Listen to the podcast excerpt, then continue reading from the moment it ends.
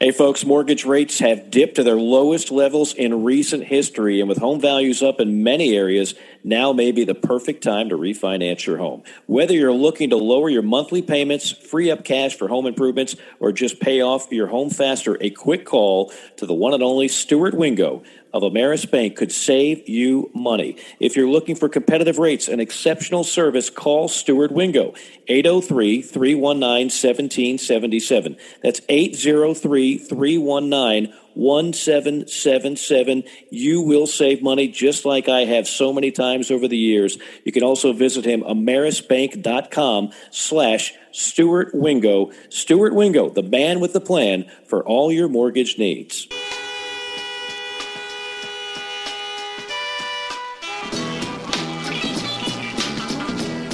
And now for an inside look at college sports with the men in the know, JC and Morgan. Here's Mike Morgan and JC Shurburtt. Uh, welcome again, everybody. It is another installment, number 142, if you're scoring at home. Check the tower logs. Uh, number 142. We were just somehow morphing into uh, a little uh, Nicholson, A Few Good Men before this thing starts. That's one of the most quotable movies of all time. Just a quick yes. aside. He's JC Shurburtt at 24 7 and thebigspur.com. I'm Mike Morgan of ESPN, SEC Network.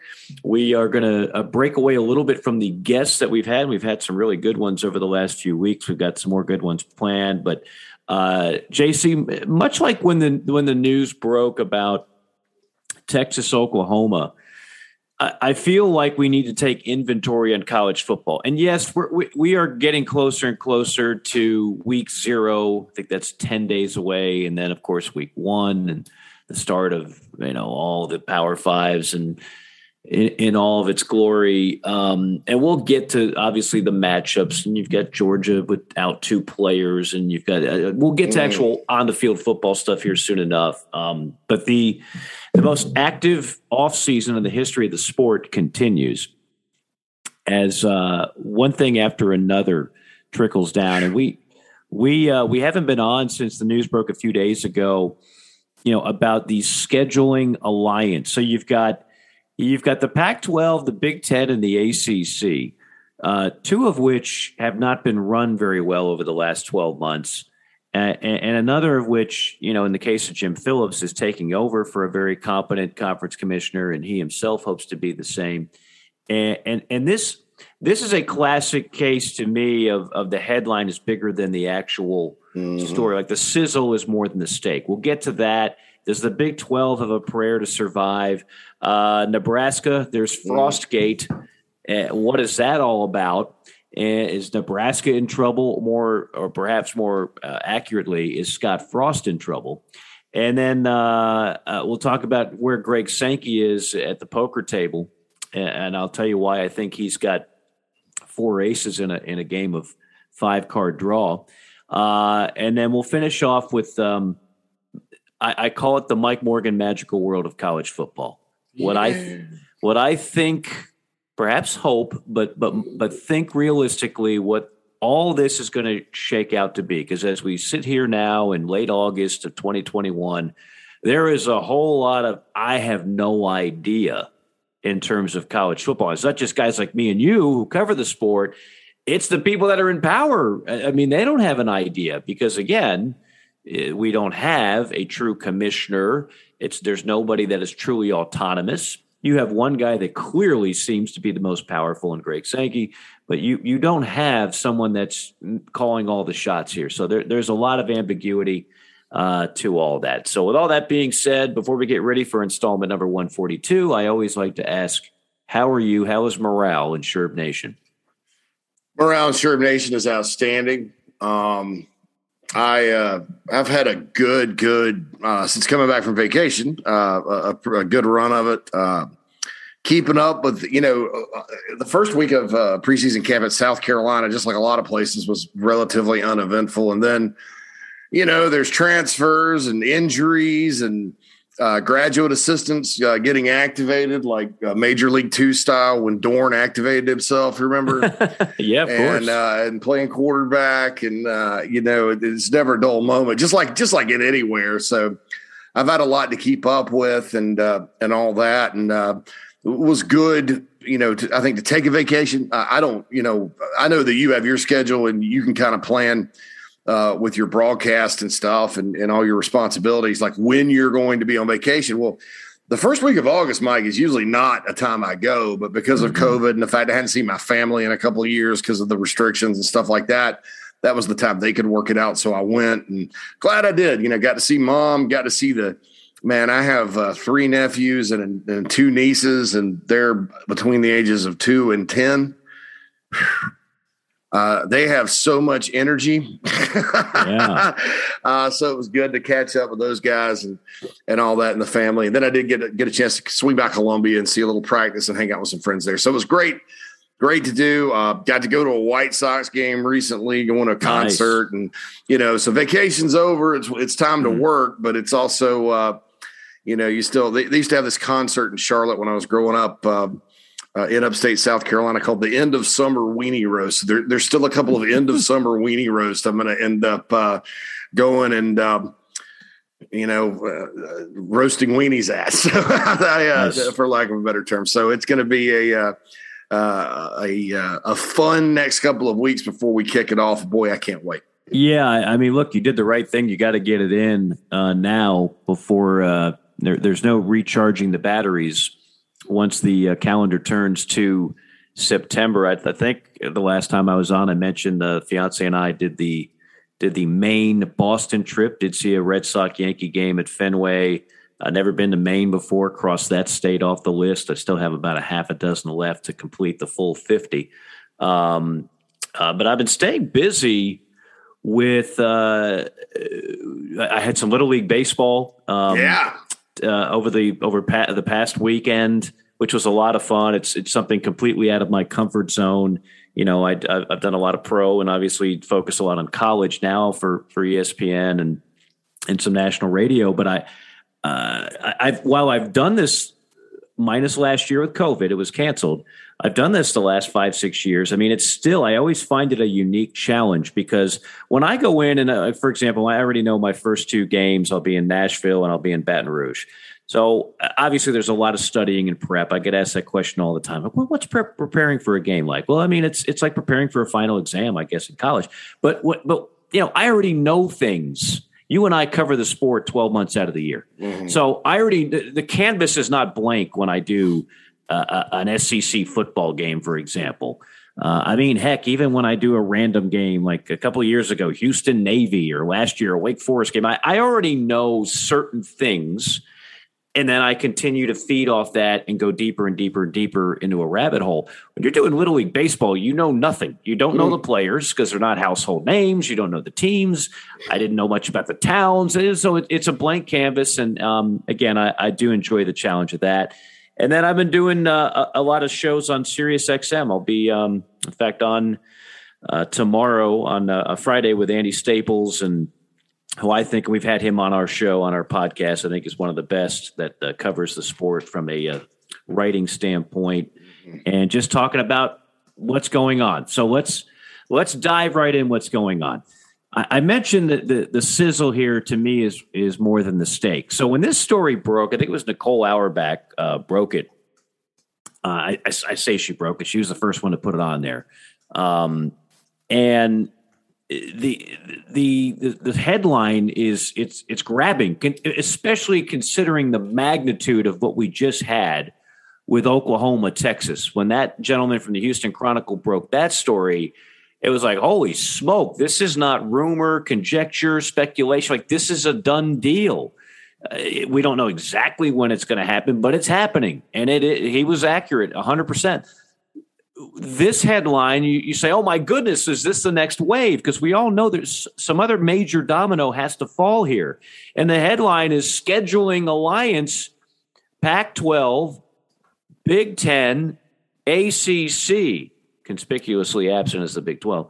Um, and you're like, wow, they're all ganging up on the SEC. It's, uh, you know, you have people making NFL analogies. It's the NFC versus the AFC. It, it's uh, I don't know. Give me a Marvel comic analogy. It's the something alliance versus the Batman versus Spider Man. I don't know. Um, Anyway, then you dig a little deeper, and it's really much to do about nothing right now. It's just three conferences talking about having so, almost like a like a Notre Dame scheduling alliance with the ACC, but not actually being a member of the ACC. It's okay if this thing does go, then you could have some more intriguing non-conference matchups. Okay, you really could have that without an alliance. You just pick up the phone and say, "Hey, let's do a better job of playing interconference games." But I, I'm waiting for something substantial to come out of this and the more I look at it, the more I see very little. I see very little here. And and and this is to the bigger point. and I'll finish with this. And um, I want you to chime in. I know you've got some some interesting people you've spoken to about this issue as well. Mm. All this is an obvious reaction. Okay, it is a reactionary play to what Greg Sankey, Oklahoma, and Texas have done, which is rock the world of the Big 12 to its knees. But quite frankly, I think the overreaction is to say, well, the SEC now, it, it's like the, the varsity and everybody else is the JV. The Big Ten is fine. I mean, the Big Ten is still a very credible conference that makes a ton of money and will continue to do so. I think the ACC doesn't make as much money, but the ACC doesn't have to panic here. And for that matter, neither does the Pac 12. The Pac 12 just needs to get a, a, new TV deal and kind of clean up the mess of Larry Scott which is what uh, George Kliavkoff is is working on a, on a day by day basis. But no matter what the move is here, JC, just like no matter what they try and do by holding up playoff expansion, whatever move you make, the person sitting there uh, on the on the high chair, you know, uh, on the throne, if you will, in the winner's circle, is still Greg Sankey in the SEC. The SEC in a game of five. Did you play five card draw when you were younger? We'll Play a little poker. I played a little video five card draw. Okay. Never, never. The card you bl- blackjack is my game when I, I understand tables, but you know, yes. I uh, you know, I play. I know what you're talking about. Yeah. Well, I haven't played in a while. My neighbor used to have poker night, and I'd come over, and you know they play a lot of Texas Hold'em. But five card draw, as I understand it, I mean you you you you get two cards, and then everybody gets a third card, and then everybody gets a fourth card, and you gamble based on with every card what your hand looks like and if you think you can beat the other people at the table. So envision this there are five people playing five card draw, the five conference commissioners.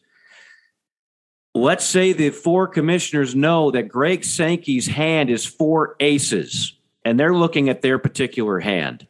And that fifth card represents all these things we're talking about schedule alliance, uh, playoff expansion versus non expansion. You know, NIL, how involved the NCAA is versus not is all these things that are out there. No matter what that fifth card turns out to be at everybody's spot, the five people at the table, guess who's going to have the best hand when that fifth card is laid down? Gregory Sankey. Gregory Sankey in the SEC. So he's either going to have four aces and like a three of clubs, or he's going to have four aces and a queen of hearts, or four aces and a ten of diamonds. But whatever it is, it, unless somebody's got a royal flush, it ain't going to beat what the SEC and Greg Sankey has. So, uh, you know, the scheduling alliance is like this really flashy headline. The alliance. But what does it? What does it actually mean in the in the overall scheme of things? No matter what you do, whatever combination of that, you even if you were putting together this super conference, you're still not the SEC is not sweating anything right now with the 16 that they already have. Yeah, the alliance is about as you know that word's interesting because there's been with football two things that stick out in terms of the word alliance. First of all, the the defunct football alliance where the head ball coach actually got some some redemption and won a uh, championship that he claimed with the Orlando Apollos and until they ran out of money. You know, we had to practice up in up in Georgia because we couldn't practice in Florida and they ran out of money, but we won the championship, the Apollos. And so that's what I think about when I think about Alliance. And then um, there was the uh, Bowl Alliance back in the 90s that oh, pre- yeah. preceded the BCS. And, and that's a bigger or better uh, analogy here, Mike, because the Bowl Alliance solved nothing because it didn't include the Rose Bowl. Right. Uh, you know, you had the Bowl Alliance. Oh, ooh, that sounds good. And oh, we're gonna we're gonna maybe match up some of these team conference, cha- you know. But then it it never produced what the the BCS did, which was you know a true national championship game. Uh, you know, he had to split championships, but you know why? Because these same two conferences that are now panicking that have always uh, thought of themselves as separate from the rest of college football in a lot of ways. Um, you know, they, they refuse to get on board along with the Rose Bowl. So, you know, when I hear alliance, that's kind of what I think. It really solves nothing. What I was told in talking to some people connected uh, in that world, which is the business side of college football, was that this isn't necessarily like a scheduling deal. This isn't like a you're going to do a round robin and you're going to see I mean, you could, but you know, it, it, makes it easier when you have a relationship to schedule these type of things. But you know, you're not going to see Clemson play, you know, five games in ten years against Southern Cal or, hmm. or Oregon. Uh, you know, the, the, Big Ten and Pac-12 already like to play each other anyway. There's a lot of those intra-conference games scheduled as it is. Maybe there's a little more. Maybe there isn't. Um, what this is for, like you said, because uh, Gregory's coming to the table, and you know he's got a great hand, and you know, when you're when you're trying to kind of buffer that, you know, what I was told was explained to me like theoretically, what if? And this is just a what if. I'm not reporting this. This this was a theoretical run by me. Like, what if because the SEC has all these brands and all these good teams, and they expand the playoff and everybody gets paid out the wazoo, you know, is to keep, you know, everybody from saying, well, yeah, you know, the SEC can go ahead and take 40% of the cut rather and the rest of us can take less uh, it's more of a negotiation block, uh, you know, because I, am going to tell you right now, these people speculating about, oh, we're just not going to expand the playoff, that, that they're not going to stop that. I mean, 1st of all, there's group of five conferences that have votes and says, even though they're not as big as the others, you know, in, in the Pac 12, the, the new uh, commissioner for the Pac 12, who I like and who I think is an upgrade once he kind of gets his feet wet. I feel bad for him because he's kind of just been thrown into all this you know, I, I think that guy, you know, he's going to look at it and say, yeah, if we keep it at four, that's not good for us. Because right now, you know, and this will continue no matter whether it's Oklahoma or, or, or whoever else, um, you know, for the next three or four years in the Big 12, Alabama coming out of the SEC, Clemson coming out of the ACC, you know, these one team powers, you know, power conferences or, or these teams with a dominant team or, or, you know, a dominant team, maybe two a year they're going to keep eating up spots. And if you keep it at four, you're always going to have the same problems because you also have Notre Dame involved.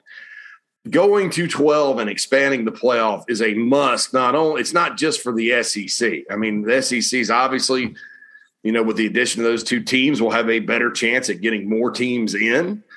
But with the way they structured it and the idea where, hey, look, you know, if you have a, a bad Power Five champ, they don't get in. You may get two Group of Fives in you know, and, and giving people that opportunity and that access, you know, SEC be damned. I mean, that that's good for everybody, except maybe the Big Ten. Uh, and except maybe the the, the ACC. Uh, I know the the main program in the SEC is not too happy about it, and obviously the Big Twelve. what's left of them, you know, they're they're they're not happy about anything right now. And if they, we'll talk about if they survive in a second. But that that's how that alliance thing was explained to me. And I, and I thought it was just kind of unfortunate that there wasn't more context with that, Mike. Um, mm-hmm. not from Nicole, but you know, from her sources, because I think people there was all this talk about the SEC forming a super conference.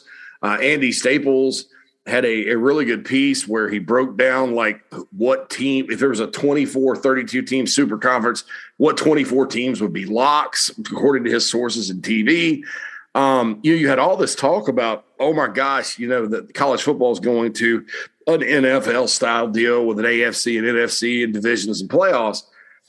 And, uh, you know, so, so when people start talking about a three conference alliance, they automatically think, oh my God, here we go. Oh my God.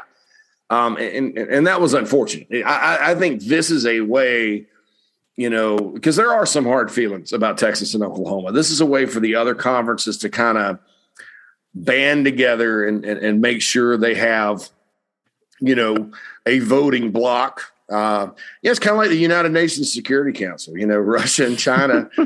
uh, you got the U.S., the big dog, and then you got Russia and China there. They're like, nah, we're voting for genocide. You know, and uh, and then that's you know it, it kind of keeps that dysfunctional organization uh, with a check and balance. So, so that that's kind of how it was laid out to me. You know, I, I think just about anything is on the table. Uh, but I would be very, very surprised based on what I heard uh, if this was some sort of like this turned into like a. Uh, you remember when Conference USA had like 16 teams uh, and from Hawaii to uh, Florida, uh, some kind of big apparatus that's you know the SEC versus the rest of the world. I, I just don't see that happening. Yeah, I, I don't either. By the way, I wonder where Afghanistan fits in your analogy. That's a whole other story altogether. Oh, wow. uh, don't answer that. Um, yeah, just a couple of things. I, I mean, number one, I, am just amazed sometimes at the the logic or lack thereof uh, of the the conversations that I listen to, uh, and the the talking points that I listen to. Like, All you're doing, if you keep it at four, just out of spite, like just out of like, oh yeah, you got Oklahoma and Texas, and we don't like it, so now you don't get your contra- uh, playoff expansion. Keep in mind, Greg Sankey was the guy that kept telling everybody who would listen, four is enough, because four works for the SEC, because you're guaranteed at least one every year, guaranteed, and very often you're going to have a shot at two. That's 50% of the playoff field. So the Pac 12 has been left out in the cold for much of this seven year test run of a 14 playoff. The Big 12's only had one team in it.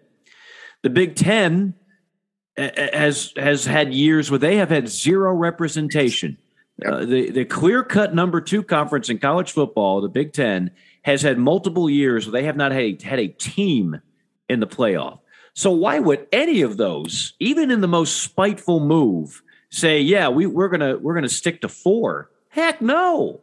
You, need to have the SEC doesn't need twelve nearly as much as these other conferences do. So it's gonna happen.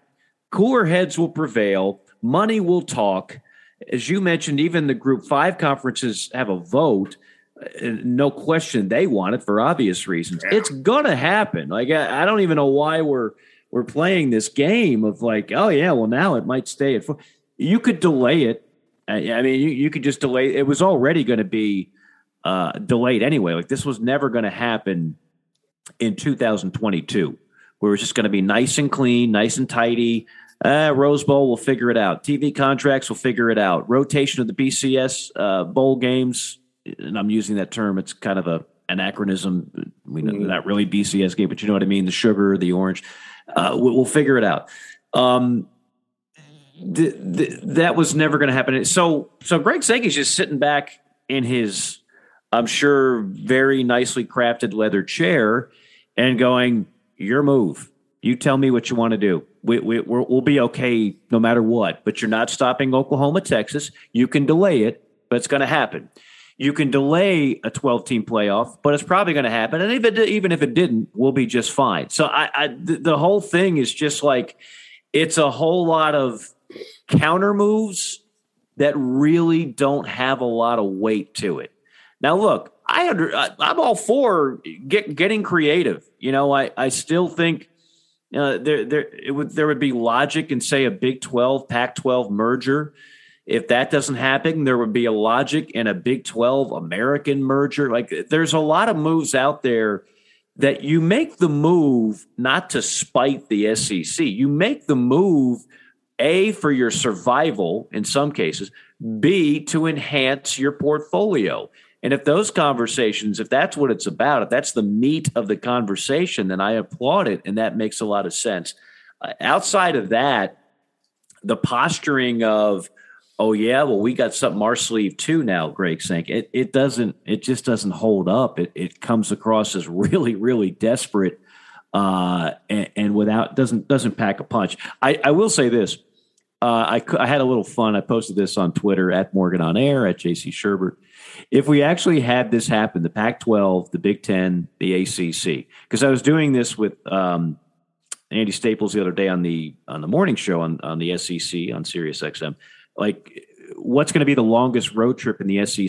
JC Gamecock fans can look forward to when South Carolina goes to Austin. Uh, I looked it up. That's seven. That's eleven hundred and seventy six miles, or a seventeen hour drive in the old family truckster. Uh, Gainesville to Norman, by the way, is eleven hundred and fifty six. So those will be the, as I could tell, and my geography is not the best, but that that's what I uh, what I found to be the longest road trips in the SEC when Oklahoma and Texas do uh, arrive. Uh, 1,176 miles. There are plenty of Gamecock fans that I know that would be glad to take the RV or whatever mode of transportation they have, make a road trip out of it to Austin, go 17 hours, get some good barbecue, and have fun in Austin. Does that that that's that's doable. This maybe not so much. Uh, if we had that alliance that we were talking about, and again, you can't just cherry pick what matchups you want. When you do an alliance, everybody has to play everybody at some point. You can't just pick the marquee matchups, which is really what all these things are about. Mm-hmm. Um, how about Southern Cal? How about Southern Cal taking on Rutgers? Mm. Well, that means the Griswolds are loading up. Hopefully, they don't tie Dinky, the family dog, up to the bumper. We know that God. didn't end well.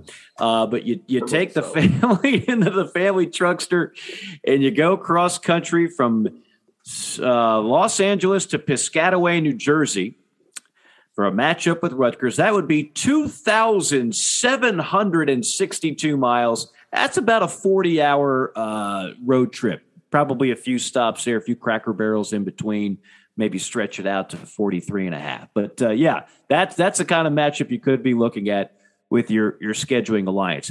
In all seriousness, and I was reading an article and I can't remember who wrote this one. What the, what what so much of what TV and we all know TV is a major factor in all this. What they look for are the marquee matchups that get the magic number. The article was saying is four million viewers if you can get 4 million people to watch your game, that's considered like a TV smash in, in a fragmented TV universe like we have now with 10,000 channels and, you know, a microwave society and short attention span and everything else. If you can find those games, and the fact of the matter is, there's only so many matchups in college football that actually hit that number. Like we're all crazy about whatever game, whatever fans uh, whatever teams we're fans of, and you don't care who they play. You just know you get 12 Saturdays a year and you're going to relish every one of them. But nationally speaking, if you want to capture the national audience and get that 4 million number, there's very few. Now, obviously, you know, Southern Cal, Ohio State, boom, there's your 4 million uh, and, and, then some.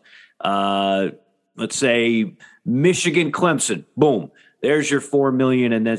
But even then, with that holy alliance, you only have so many that are going to move the the meter nationally, and the rest you've got to take with it. It's kind of that awkward situation like watching Rutgers and Maryland in the Big Ten now, which still doesn't feel like they're Big Ten schools. Yeah, and and, and that's that's that's kind of um, I think what some people lose, and, and and I think when when people like worry about the sport, and you know the, the there was a column about Texas and Oklahoma's move and how, oh my God, oh my gosh. And this, this, this same columnist, I'm not going to mention his name, uh, continued to, you know, was on the uh, college football players are exploited train and need to get paid and all this other stuff just a couple of weeks ago. But, you know, now, oh my God, you know, the, the these we're going to lose all the traditional rivalries and blah blah, blah you know, garbly garbly gook, right? Um, and you know, the bottom line with Texas and Oklahoma is that you know you're actually gaining some rivalries back. You know, Texas and Arkansas played for years. 1991. After that, they ceased to be conference rival. Arkansas is thrilled they get to play them again. Missouri's glad to get to play Oklahoma again. Um, you know, Texas getting to play LSU is a big deal. And oh, by the way, A and M and Oklahoma were a big was a big game in the Big Twelve. I remember the 2000 game vividly in College Station. Oklahoma won the national championship that year. They escaped Aggie land by three points. Um, and then the big one on Thanksgiving, you know, we get Texas and Texas A and M back, right? I remember uh, the last time they play, or the time before they quit, the last time in Austin, Mack Brown had a bad team, and they were like, "Well, Mack, you know, um, what do you think about this team? And are you sad that you know you're not going to bowl?" It's like, well, anytime that the the Aggies and the Longhorns get together and Thanksgiving night, it's special, you know, in the classic Mack Brown way. And uh, I remember that stuck with me. And, and and I always watch Texas and Texas A&M. If you've watched the, the musical or the movie, The Best Little Whorehouse in Texas, there's a freaking song about it. That, that's part nice of the plot. That's part of the plot, dude. So we get that back. So, so this guy, you know, I, I thought that that in and of itself was just more yeah, nanny boo boo. We hate the SEC and we're mad. We're mad about it, Mike. We're mad. And uh and all that. But I think I think Texas Oklahoma going to the SEC actually brings back some traditional games. Now it cost Oklahoma, Oklahoma State, but you know, Oklahoma as an institution is, uh, you know, that they could probably still work something out to play Bedlam, in my opinion. Mm-hmm. Uh, and they didn't think, they didn't think twice about getting rid of Nebraska, the Nebraska game, you know, which was right. the biggest games in college football. And Texas and OU stays intact. You know, I didn't even mention that. So it right. takes. And believe me, the Longhorns are going to develop rivalries really quick with the likes of LSU and Alabama and some of these other schools. Oh yeah, but you know, that the the big whining, crying, upset, we don't like capitalism point, but aside, there are some the other schools are kind of victimized a bit here. Um, for example, in the Big Twelve, the, the leftover Texas Tech, Texas Christian, Oklahoma State, you know, I all the oh, Kansas and Kansas State. I mean, all those schools where they're not huge brands that draw in the viewers, but you know their football programs. Kansas State was three points away from playing for a national championship under Snyder. Uh, Iowa State is, is, kind of resurgent right now. You know, you, you have had years where those those programs absolutely have been relevant. Uh, Gary Patterson at TCU in 2014 should have been in the playoff, but you know, and that's kind of the deal that when you sacrifice sort of at the altar of TV, and you're going for that four million, and that's all you're focused on. Uh, then you sort of do take away you know, from from some of those other programs. Um, and, and you know, I don't know whether that's fair or unfair or not because you know people want to watch big matchups. You know, if they can, you know, one of the great things about last year was in the SEC we had a big game almost every week or multiple of them because mm-hmm. um, it was all an all SEC schedule, and I, I, think you know from a viewership standpoint, people like that. But um, I, I do think that you know the the Rutgers Southern Cal analogy is is valid. Or, or you could even throw it like this, you know, Rutgers and Stanford. That's that's mm-hmm. that's a family truckster trick. Just as it's the northern route, you know. Right. Um, dude, imagine that. I mean, yeah, that's a cross country flight. That's not drivable. Those schools have nothing in common.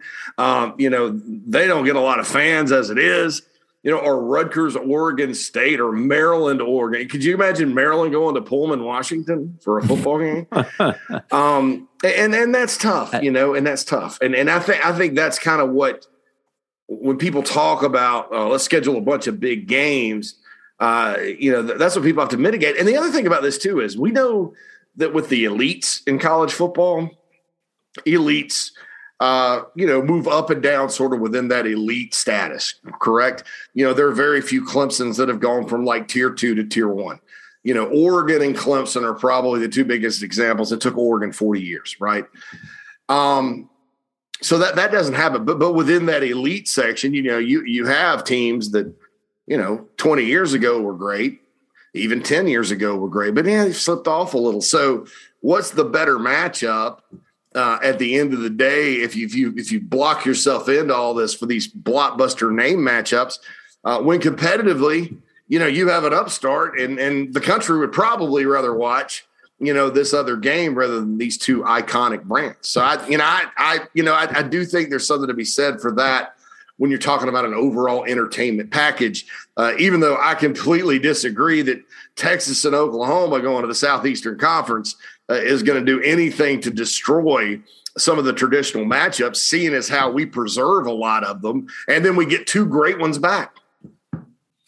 Yeah, and I would just add one other thing to blame uh, the SEC and Greg Sankey for the moves that Oklahoma and Texas made. This is like the guy who's married uh, and his wife is a regular at the bar scene wearing skimpy clothes and sleeping with five different men, and then the guy gets mad at the five different men, you might want to get a little mad at your wife. Um, or the bar. There's like, yeah, yeah. Listen, Joe, yeah. I told you not to let her go in there. Yeah, you overserved her, and therefore she she slept she had that gold thing on again. I told you not to give her that second cocktail. Look, eh, they approach the SEC. They approach the SEC, not the other way around. Uh, and, and, Greg Sankey has said as much. And believe you me, if that wasn't true, uh, then it would have come out. I mean, it, it would have it, all the reporters out there trying to dig up facets facets of this story. If, if Greg was like on speed dial trying to vulture programs left and right, it would have come out.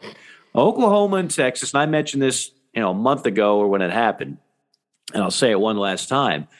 Eh, the the motives of Oklahoma are a little bit more nebulous. I mean, I get it, but uh, there's no question their path just got more difficult, even with an expanded playoff their life to to getting to a playoff to me is going to be more difficult. But to me, they looked at it the good outweighs the bad.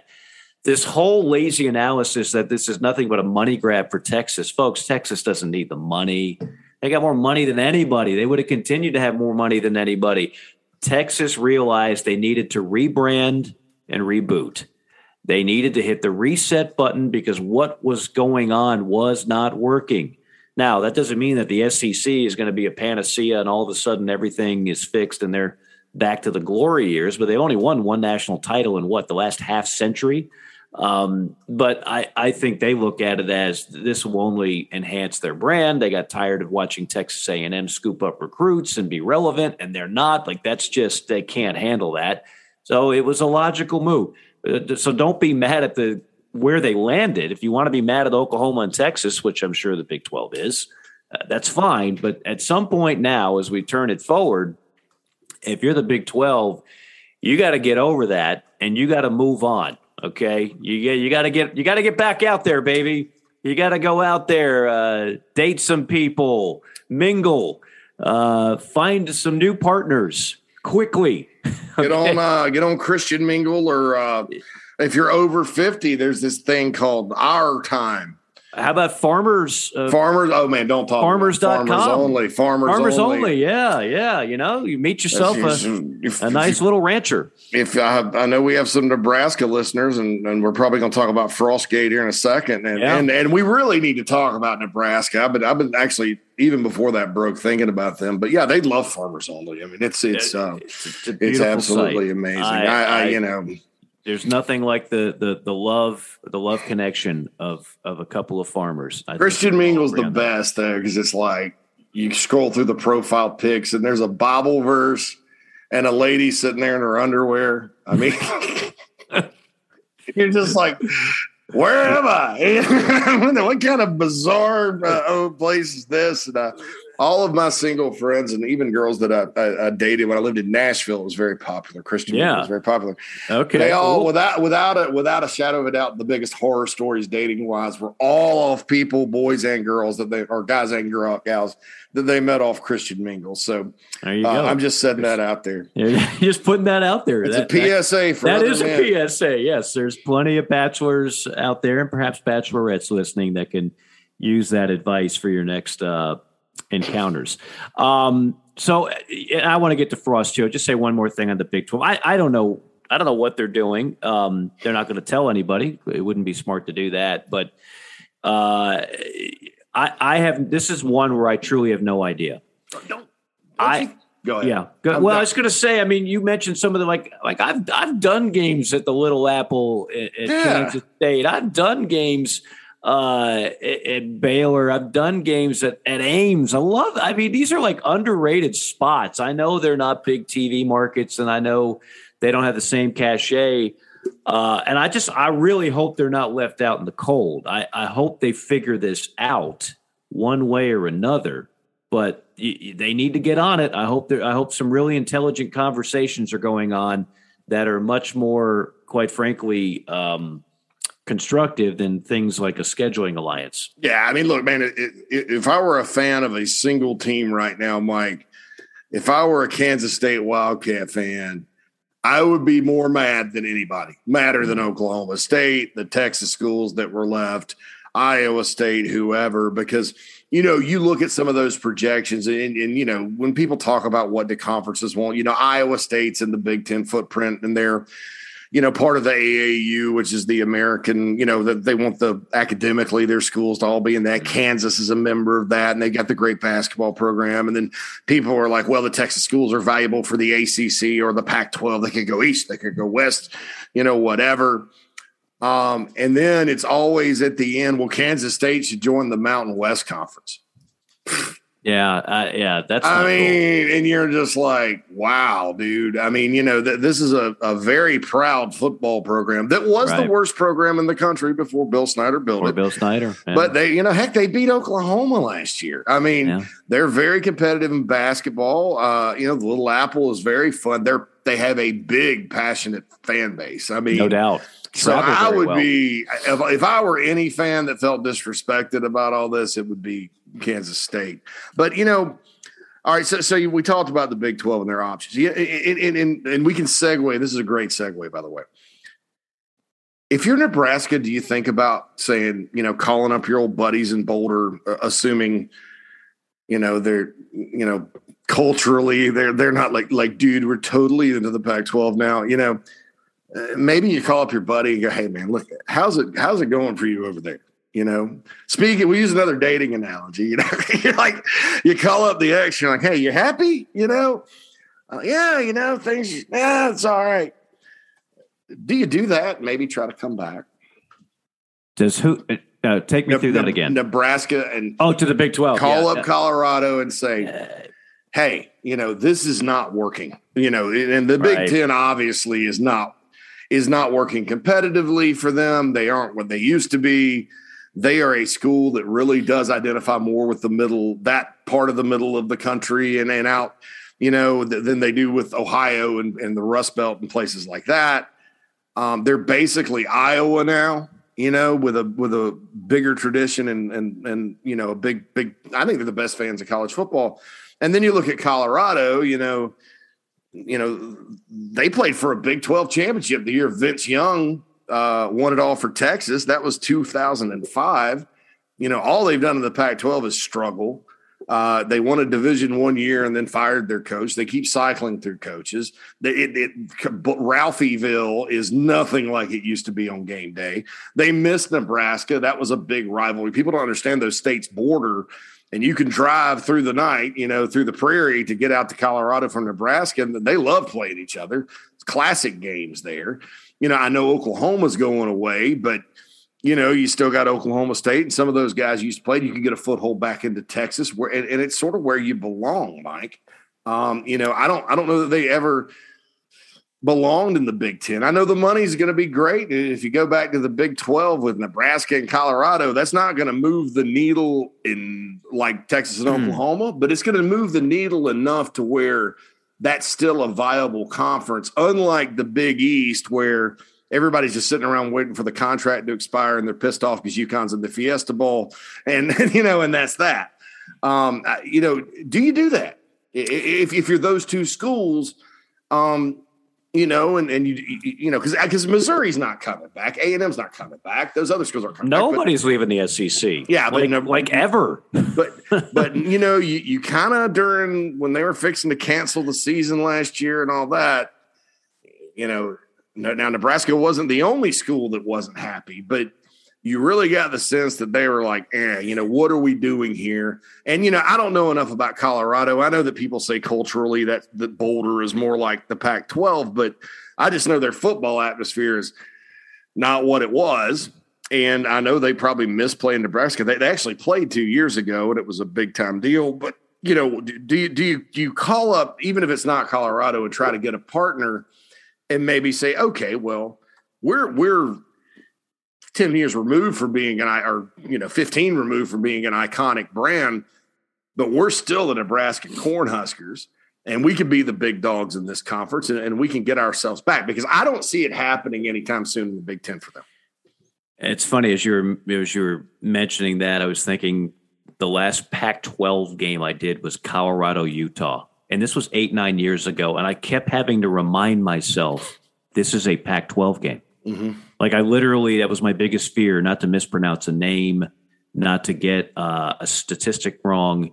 It was to not to fail to mention that this is a Pac-12 matchup, Colorado Utah, and it was the last game of the year. Like Utah actually had some stuff to play for. Uh, that was the uh, who was the coach? Bieniemy was the offensive coordinator. Colorado was awful. They just were yeah. absolutely awful, and their coach got fired after like two, three. John years. Embree, John Embree, Embree yeah, was that guy. Embree. Yeah, and then and then when he got fired, he was indignant about it and like, blamed everybody else for it. Um, anyway, I, I I thought about the same thing you have, and, and here's how I here's the way I look at it. I think if Nebraska could go back in a time machine, like so many of us wish we could, uh, they would have vetoed that move. You know, the, much of those moves were precipitated by the fact that Texas was first on its way out to the Pac 12 and then basically had the rest of the conference by the short hairs and you know had a, a sweetheart deal over every other team in the league. Um, and so that's when we're like nebraska's like i'm getting the heck out of here in colorado. I, you know culturally yeah you could say i mean boulder is a little bit of a granola town but i don't know if pac 12 is a great fit for them uh, either. Mm-hmm. um, so if you could do a, a, if you could go back in time I think Nebraska and maybe even Colorado stay. But I do think once the toothpaste is out of the tube, it's really hard to go back. Mm-hmm. Um, I just, I don't know if, I don't know if they would be willing to do that. Um, mm. Um, and I don't know if the logistics are set up to do that. And I don't know if some people that uh, would have egg on their face over you know pushing that move in the first. I realize a lot of them are gone, but but I'm sure there's a few holdovers um, that that said, "Yeah, let's do this. This is a great move." Uh, and and the other thing is like financially speaking, just like everybody else in the SEC and the Big Ten, you can you can say a whole lot of things for those programs that are struggling. The the checks are clearing and they're awfully nice. Mm-hmm. And so from that standpoint, I mean, how are you going to guarantee as much money in the Big 12? Because unlike Texas, most schools do have to really worry about money. Yeah. And I, I don't know if if if Nebraska going back to the Big 12 and and let's just say you you could actually get Colorado and again I think that might be very difficult maybe even more so uh, are we really talking are we really talking uh, more dollars for the University of Nebraska, which has had to spend countless money firing coaches and rehiring coaches, and they might be on their way to doing that again. Yeah, I think I think I think they've got the money. I you know, but but you know how much is is you know look, the Big Ten is paying out more than any other conference right now, so that's number one. Number two, you know, the numbers you saw for the remaining Big 12 went from like what 38 to 7 million. Shoot. Well, it's, it's going to be um, cut in half essentially. Yeah, I, I think I think my 17 might be the projected new contract. Tough. So and, you're giving up literal I mean, yeah. I'm not just talking 5 6 million. I realize Nebraska has a lot of money. They still sell out every game. Uh, but you're talking tens of millions of dollars every year right? Maybe like in five years, that move would cost you one hundred million dollars. Mm-hmm. Now, do you still want to do it? Would be the question. Yeah, and I, yeah, I think their fans would, but uh, as an institution, w- would you do that? And and the brand has been. A, I mean, they're basically Tennessee at this point. Uh, probably a little better than Tennessee at times. Uh, you know, hadn't hadn't been that bad. If you if you anybody wants to go glance at Tennessee's SEC record since 2008, go ahead. But you know, so the brand is even, it's not like adding what Oklahoma right now while they're hot. You know, it would be like they were adding Oklahoma during the John Blake era.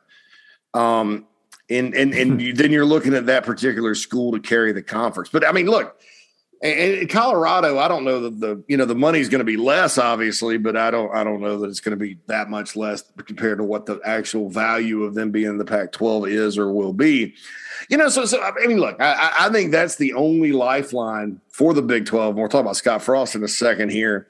Uh, is to add, you know, is to say is for somebody to come back. I mean, because if nobody comes back, man, you know, who are you really going to? I mean, there's nobody that people talk about like Memphis and Cincinnati and UCF and all. That's just a, a big helter skelter. Uh, ugh. You know, it's like when Conference USA had 16 teams, like I said, and that fell apart.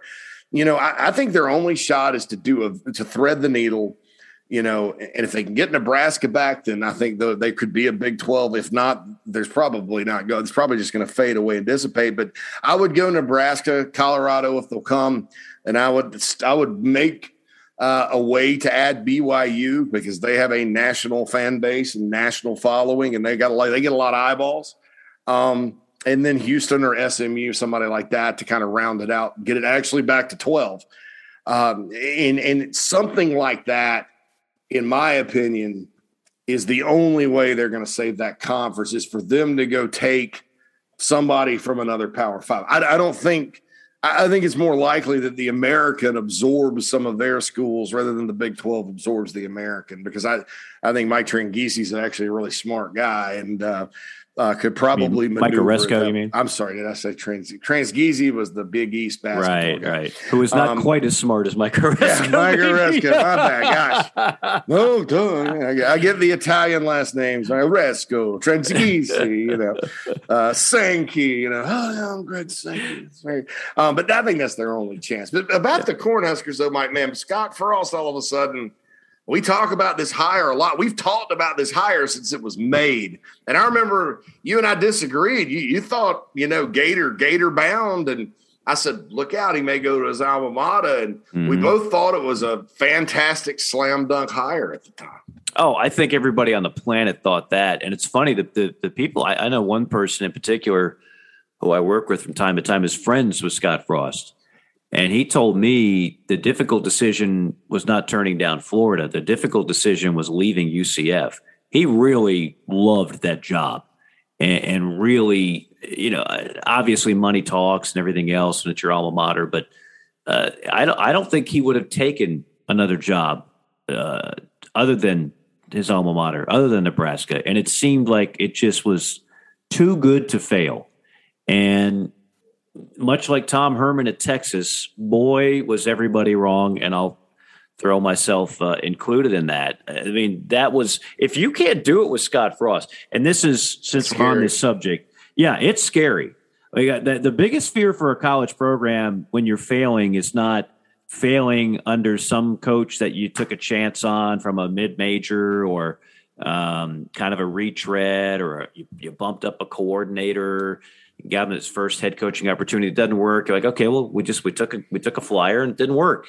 And I don't care. The best AD in the country misses on some significant hires for football and basketball, the two sports that generate uh, the most amount of coin. But when you get the can't miss candidate, Jim Harbaugh at Michigan, Tom Herman at Texas, Scott Frost at Nebraska, that makes you nervous because now it, it's easy to just say, well, clearly he did everything wrong and throw the baby out with the bathwater. And, and there might be more to it. There might be some bigger issues than just the coach. Mm. You know, maybe Jim Har- Harbaugh is not the complete idiot. Maybe Tom Herman, while he is uh, unlikable to a lot of people, wasn't the only problem at Texas. Maybe Scott Frost didn't all of a sudden forget how to coach after resurrecting a UCF program to, to new heights th- there might be something deeper in all three of those cases. Um, I I'll just say this in terms of what what what happened, and we should kind of reiterate the news that broke this morning uh, from Brett McMurphy is basically that they they've they busted them. This isn't Herm Edwards, Arizona State bad, but this is more slap on the wrist. They busted them, you know, doing things you were not supposed to be doing uh, with players already there, not recruiting players already there during uh, COVID protocols, right? Um, I'm giving a Cliff Notes version here, and I hope I'm doing it justice. But if I'm not, read the read the article. Uh, and so when you look at it, JC, it reeks of where did this information come from? Because apparently it's cameras that were on campus right? Like it's not like the NCAA was there looking. It wasn't like a sting operation. These are the the the, the facts of this case came from within the program, and as I understand it, it wasn't some bitter ex coach. Again, like in the Arizona uh, Arizona State situation, this is something that came from within, and the and I hate to say this, and we we can't prove it, um, but it, it looks a, a, lot like what we saw at Tennessee. It looks like a lot what we're seeing in other programs where if a school fee- wants you out, but they don't want to pay the buyout, which I believe is somewhere between 15 and 20 million dollars in Scott Frost, if they can do it with cause and save a lot of money, these are the kind of stories that tend to pop up. And a lot of people are connecting those dots right now in Lincoln. Yeah, and, and it's a shame because it's you know he's a, he's a Husker, you know, and and and they are a great. I think I think I still think they're one of the best fan bases in college football, if not the. Agreed. And it's got to be tough, but you know it obviously hasn't worked out. Uh, obviously, you know, and and and you got a new athletic director, Trev Alberts, is in there now, and um. What do you, know, you think? Do you think? I mean, do, do it's, it, it's just interesting that you know because the AD leaving, Bill Moos leaving was a surprise, and he leaves, and then Trev comes in, and then all of a sudden this leaks, and you know you did see it something like that definitely at Tennessee, and you know so I, I can't rule it out. Uh, I, I think it's unfortunate. I think that you know. I think it's a trend right now going on in college athletics because yeah, these buyouts money. are so exorbitant. Fire but with you, calls. But, but you have to get if you're going to hire a coach, a big time coach, a big time candidate, you have to give an exorbitant buyout. It's it's just it's the it's the game you must play. Uh, it's the if you don't want to be a part of it, then then you don't ante up. But if you want to, you got to ante up, and so you give these ridiculous buyouts. And the only way to get out of them the only way is you fire the coach with cause. Now, I don't think there's anything here, especially now in a weaker, more ambivalent than ever NCAA, that's going to put Nebraska in hot water. I don't see it. I don't think there's enough there. I think Nebraska, uh, th- this thing will be this this story will, from an NCAA standpoint, will be minor, but that doesn't mean you couldn't fire a coach with cause if it turns out to be true.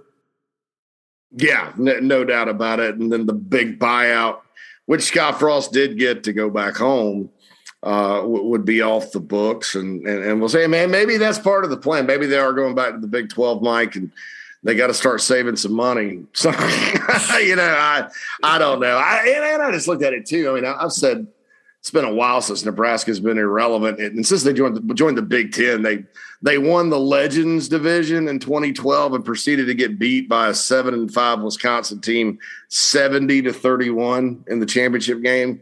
That was Bo Pelini's uh, height of success in the Big Ten.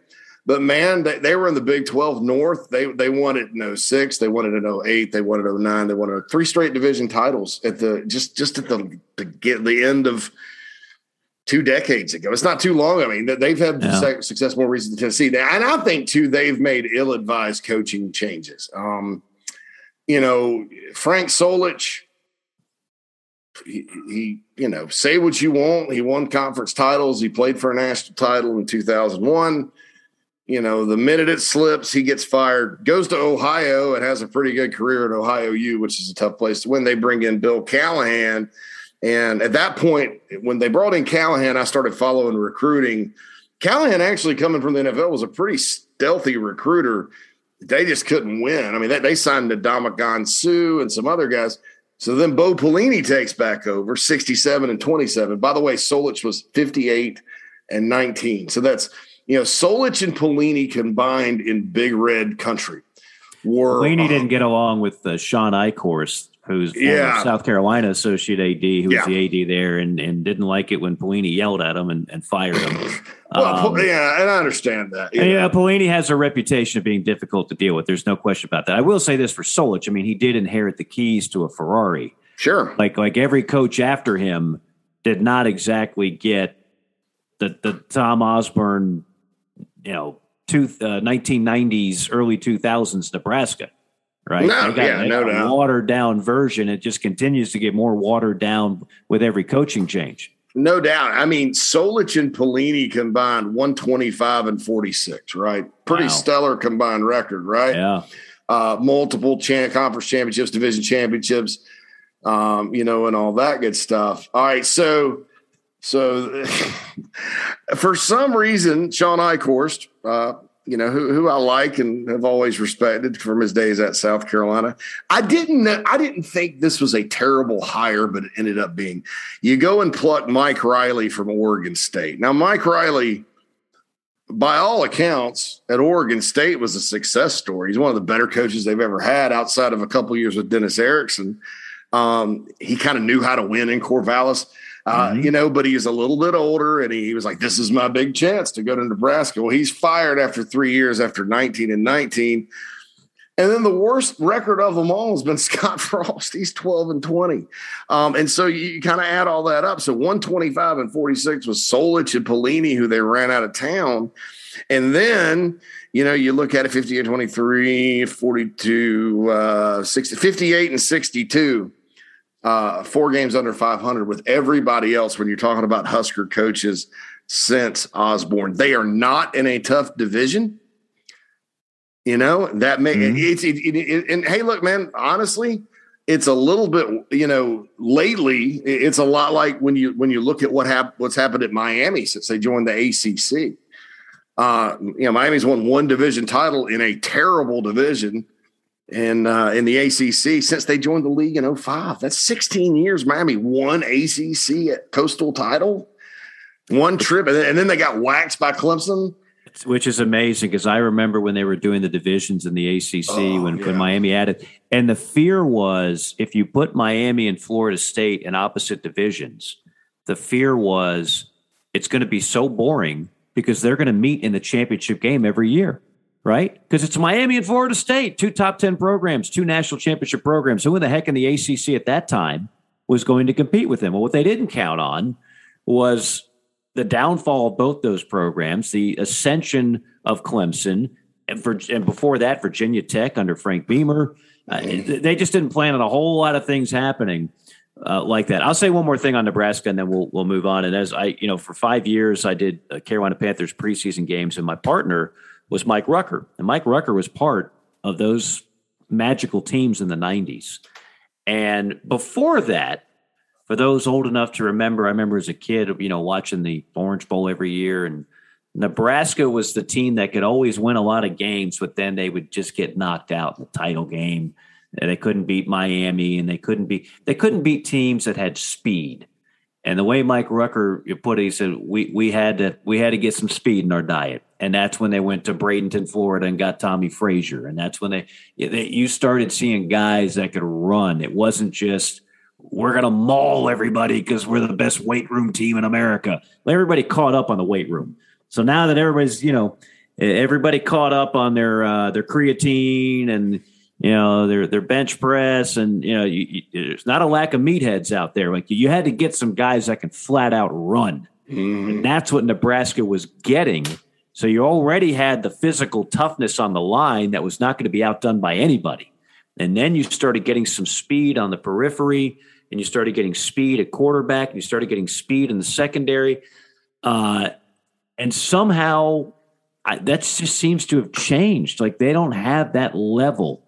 Like they're always going to be able to recruit linemen, I would think, to Nebraska, Yeah. but I don't know if they're getting the same type of athletes, the speed that they had during the heyday. Yeah, and, and you look at you know every conference, Mike has a what I call a breadbasket state. The SEC, what makes it special is that it has several, uh, and frankly, the ACC does too. But I'll say this: uh, you know, the breadbasket. In other words, the state everybody goes against players. The SEC has Florida, Georgia. Um, I'm not calling Texas that yet. I think it will be. Um, you know, I think the Big 12 obviously was Texas. You look at every roster, they all recruit Texas players. Pac 12 is obviously California. The Big 10 is Ohio. And, you know, I think there's enough players in Ohio, like you were talking about, to have uh, a program like Iowa or, or, if you do it right and go get skill talent elsewhere, or like a Wisconsin, or or you know like a Michigan State. Uh, but th- those aren't Nebraska standards. To, to, I mean, they, they they they slap around those schools. Um, and, and, the genius of what Osborne did and what made Husker football great under Devaney and then Osborne and then Solich was pretty good. And Pelini had this going too. They had a great walk on program. Uh, you know, these big actual corn husker looking guy, the, they, the guys that look like the mascot on the offensive line, a lot of those were in state kids that were walk ons that just came through the program and did well. And, and then Osborne was able to go into Texas, Florida, and California and attract enough. You know, they didn't necessarily go, you know, beat the uh, you know the Southern Cals of the world on the best players in, in LA or whatever, but they got enough. Uh, and they were able to cobble a roster together to, to, combining those two things. It was second. I mean, Tommie Frazier was from where Bradenton, Florida. Yep. You know, you remember him and uh, oh yeah. You know, I mentioned Ndamukong Suh, if I'm pronouncing that right. And say what you want about him, he's a heck of a player. Oh know, they, yeah. they found him in college. They found him in some junior college in California. He had kind of uh, moved to Portland, Oregon, uh, in high school, and uh, you know he's a West Coast guy. Were the Peter brothers? Were they New Jersey kids? Yeah, Christian and Jason Peter. Yeah, you know uh, they. Yeah, they, yeah. I mean, so they were a national program. They were a national brand. Yes, uh, obvious. I mean, they they Locust, New Jersey, Chris, the Peter brothers. How about that? Um, and, and, and look, they came out of Milford Academy Prep School, and and that was another thing about Nebraska before they joined the Big Ten. And I don't, you know, conferences don't necessarily have you know different you know levels of academic standards in terms of conference wide you know it goes by the university but it was a lot easier i think to get guys in when they weren't part of the big ten. Um, you know just looking in terms yeah. of where they recruited how many junior college players they took. Now nebraska nebraska goes is a little bit different than any other school in that league in that they will recruit junior college talent and things like that but it was a lot more I don't want to say loose, but it was, you know, there was a lot more generous admissions policy oh, there. Yeah, there's no question. There were certain programs that had that rep back then. Michigan mm-hmm. State was another one. Yeah. Uh, were kids that you kept hearing, well, they're not going to qualify. They're not going to qualify. And then boom, there they were. yeah. But now I, I, don't even know. Heck, I don't even, I mean, we don't, we don't require uh, the, the importance on a standardized test now. Like it used to be yeah. like, that was the big thing. Like, well, he managed somehow to get a two five, but he can't get that seven hundred. I don't know what the hell we do now to make sure these kids actually um, are prepared for college. It, it just seems like it just seems like we've eroded like a lot of the minimum requirements uh, overall, and uh, you know I think a lot of people feel like a, a, a top notch athlete can always find somebody to smudge that old transcript a little bit. That's where the, the equalizer was at SCT SAT, ACT deal. Like you can't. It's pretty. Well, I shouldn't say you can't because there are plenty of guys that cheated on yeah. that too and got caught, and some got away with it. But uh, you just don't hear as much about kids not. You got to really like just not try, not care at all to not qualify it, these it, days. You got to like not show up to class, like miss. You know, of course, I'll never forget a receiver. I'm not going to mention his name because I don't want to you know, he's probably doing well now, and he did well. Uh, so there's this receiver out of South Florida um, in Broward County, uh, class of 2010, right? And, and, he was really, really good, Mike. I mean, we were like, man, this kid could be the top receiver in the country. Well, you know, we talked to some of his, his coaches and teachers, and they're like, well, he's missed 128 days of school in the past calendar. And not, not, not, you know, it was almost, you know, it was the spring. And we're like, you mean during his high school career? Like, no, this year. Majoring in truancy. 128 days of school. And I'm like, I don't even, I don't even know that they've been to school that many days. And I'm like, you know what? Uh, and it wasn't the calendar year; it was the academic year, and so over two calendar years. But you know, so so we we were you know we we had to take that into account. Well, he's probably going junior college, you know, and so anytime you do that, you you try to rank them high according to talent, but you don't want to do too high because sometimes guys don't get out of junior college and then you never hear from them again. So I think we had him about forty six. Sure enough, I'm watching Miami. University of Miami, the U. They were the only school that continued to recruit him, and he signed with them. And we're like, yeah, he's not getting in First game of the season, he trots out there as a starter, hmm. catches like eight passes for 121 yards and two touchdowns, and we're like, wow. So either somebody was just making things up, uh, and you know sometimes that happens is like a high school that you know, is trying to steer a kid to a certain program, they'll flat out tell everybody else he's not going to qualify. Then he does, and he ends up someplace else. Or that used to happen. I think with social media and stuff nowadays, that's a little bit hard. But uh, I'll never forget that. So, uh, you know, when you, when you, talk about qualifying and stuff like that, I, I never say never. And a lot of guys these days that don't make it – the only reason they don't make it is, is for something very, very dramatic. Yeah, you've got to really almost try not to be qualified uh, when you are a star athlete. Uh, all right, we'll wrap things up with uh, my, my magical world of college football, my forecast here in just a second. I do want to mention Stuart Wingo of Ameris Bank, proud sponsor of our podcast. Uh, Stuart and the entire Ameris Bank team, extremely easy to deal with customer service top notch. I was just talking to Stuart the other day, just rapping about things. I mean, I'm already happy with what he put me in. I've been happy to use them four times. I know a number of our listeners have used them. Simply put, yeah, you're going to save thousands. I, I, mean, that is bottom line. Just try it. I, I dare you to to not get save money by using Stuart Wingo, but it's also a great service. I mean, this phone number that we give to you, that's his cell line. That's not some operator or switchboard yes, he is associated with Ameris Bank, but you are dealing directly with him. He's going to point you in the direction to refinance, the best direction to refinance your house. If it's a refi new loan, a lot of people looking to build a home, you get construction loans, jumbo loans. He's got them all. One simple phone number to call 803 319 1777. Tell Mike sent you 803 319 1777. Okay, so uh, like I said at the top, there's a whole lot of uh, just ambiguity. What the heck is going on? What's going to happen? Here is I put my my Karnak hat on. I took my crystal ball out, and here's what I've come up with. And I am going to pick the year 2023. Okay, so uh, as much as I'd like to see all this happen next year, I'm not greedy. If I'll be patient, I'll wait another year. 2023. Here's how I see it happening. Oklahoma and Texas are officially in the SEC and ready for the college football season in the fall of 2023. That will be as part of a four pod, 16 team conference. The conference schedule will absolutely positively turn to nine games, not eight. There will be a 3-1-5 format. Play each team in your pod every year. Have one permanent opponent in another pod. Rotate the other five games every year, ensuring you're no longer going to have to wait for a decade to see one of the signature programs come to your venue and play one of those. There'll be more uh, a variety, if you will, in in who you play on the schedule. Now, look, I'm willing to I'm willing to negotiate this. If the three one five doesn't make everybody happy, that's fine. That's like number ten on my list of things that I would worry about. But I do think 2023, uh, Oklahoma and Texas get tired, or the rest of the schools, if that league still exists, get tired of having them you know, still cooking in their kitchen while the divorce is final, if you will.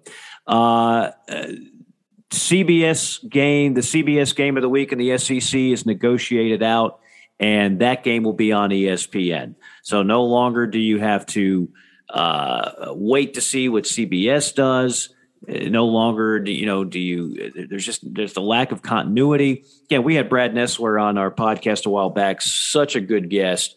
Uh, this is not a knock on anything that CBS does, but at the end of the day, you know, CBS is invested in one game of the week in the SEC.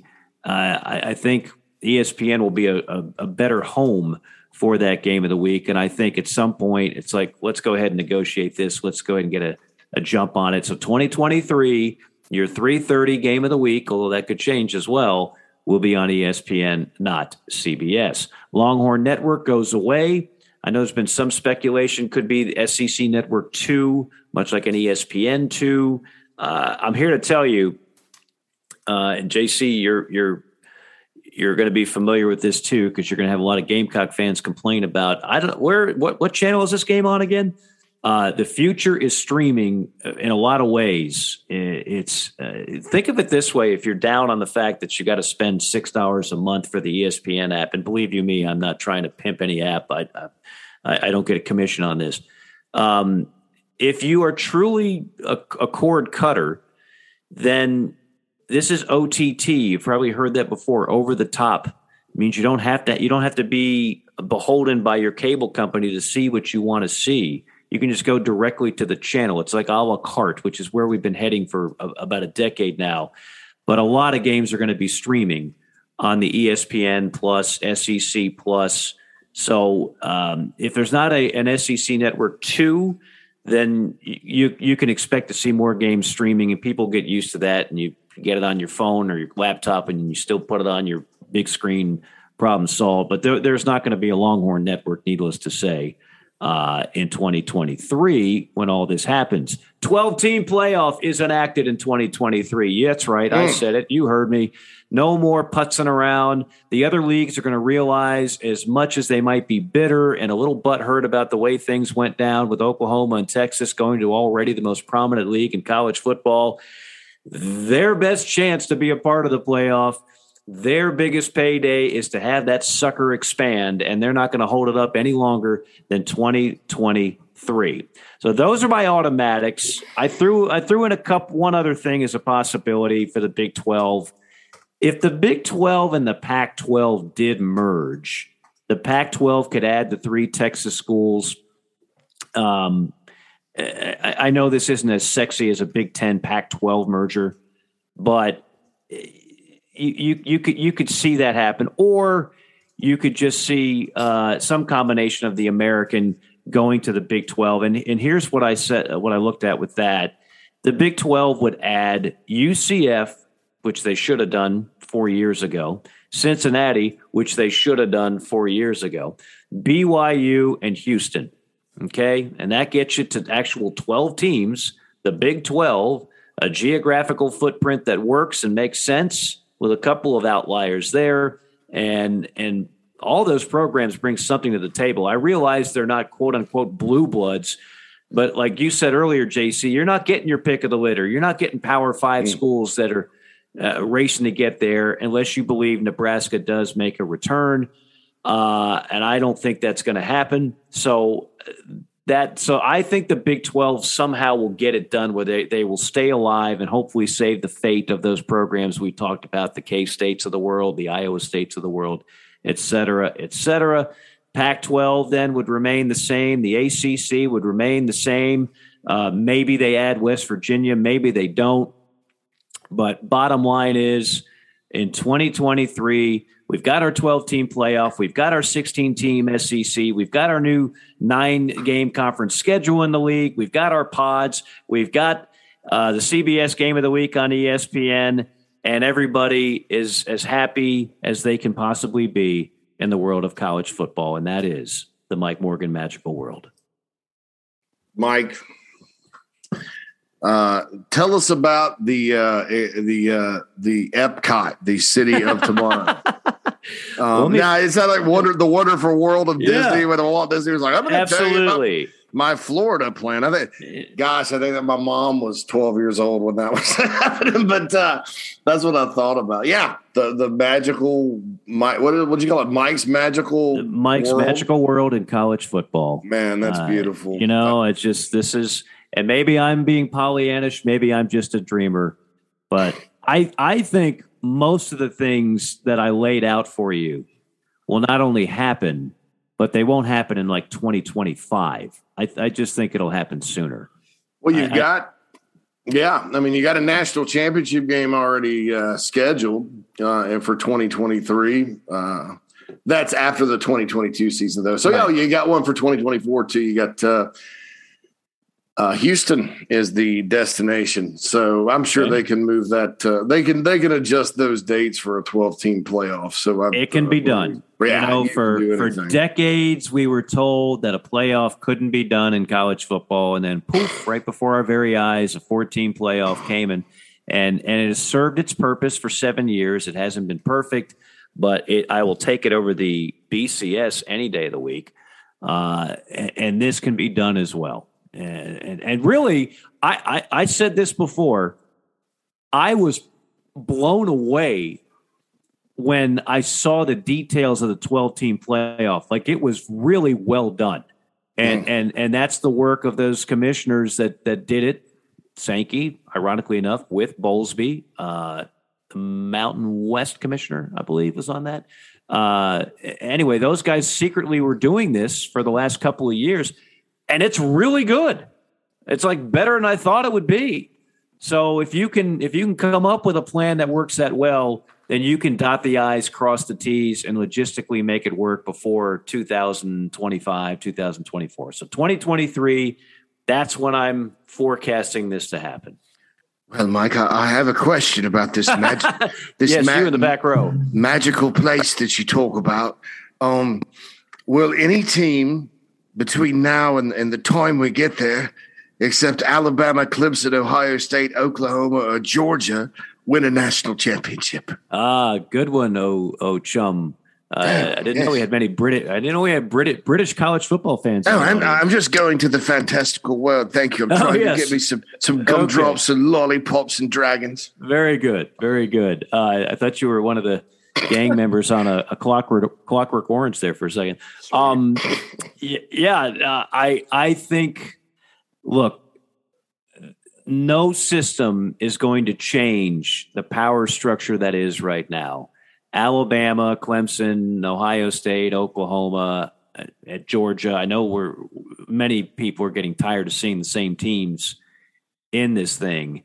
Uh, but look, when you expand it and you you cast a wider net, then I think that helps recruiting. I, I think it helps other teams catch up a little bit. And I do think we'll have more diversity playing for this thing. Doesn't mean that those programs are going to fall backward. I just think other programs will start to catch up a little bit. Yeah. Yeah. Anybody else? That's about it, Mike. I'm, Okay. I'm- I'm- Thank you for uh, coming. There's a gift uh, pack on the way out, and uh, please tip your waitress. Yeah, and don't don't forget to yeah. I say that every time I sing karaoke. I'm like, don't forget to tip your waitress and bartender. Um, that's kind of my catchphrase before I go into piano man. Absolutely. karaoke. But anyway, Try the pepper steak. try the pepper stick. It's great. So JC, this has been good. I know you got another vacay uh, coming up here. Little little getaway, Ah, one day it's a concert. I got a concert tomorrow. Yeah, yeah, but yeah, but yeah, it's, we're actually staying in a hotel. Um, it's on the other side of town, so you know when, when we go to the other side of town, we usually get a hotel. But it's going to be fun, and then after that, man, I, I really don't have anything cool to do until Labor Day weekend when it all gets started, and I can't wait. You know, some of these shows I've been on stuff, they've already started wanting me to break down Miami and Alabama and uh, Clemson and Georgia, and we'll talk about Georgia's injuries next. I want to see if they have any more between now and then. We'll talk about that next week. But uh, yeah, yeah. can't wait to start digging in. I know we got some fantastic de- guests coming up. Um, Mhm. You know, I, I know the other day uh, somebody asked me about uh, mortgages, and I, I recommended our sponsor, Oh. Stuart Wingo. So everybody, I encourage you to go after because I've I've heard some good things, good feedback and stuff. So uh, can't wait to. Can't wait to have another season, Mike. You know, the first season we did this was 2016, so this is our Is what that right? Wow. sixth college football season uh, doing the JC and Morgan College Football. That's incredible. I- That snuck up. I mean, the fact that we've done 142 has snuck up on me. You know, you know, the numbers continue to grow, and we appreciate that. And again, thank the sponsors. Thank everybody for listening. Uh, and we will see you again a week from now. We won't take uh, quite as long between pods this time out. For JC, Mike saying so long. See you next time.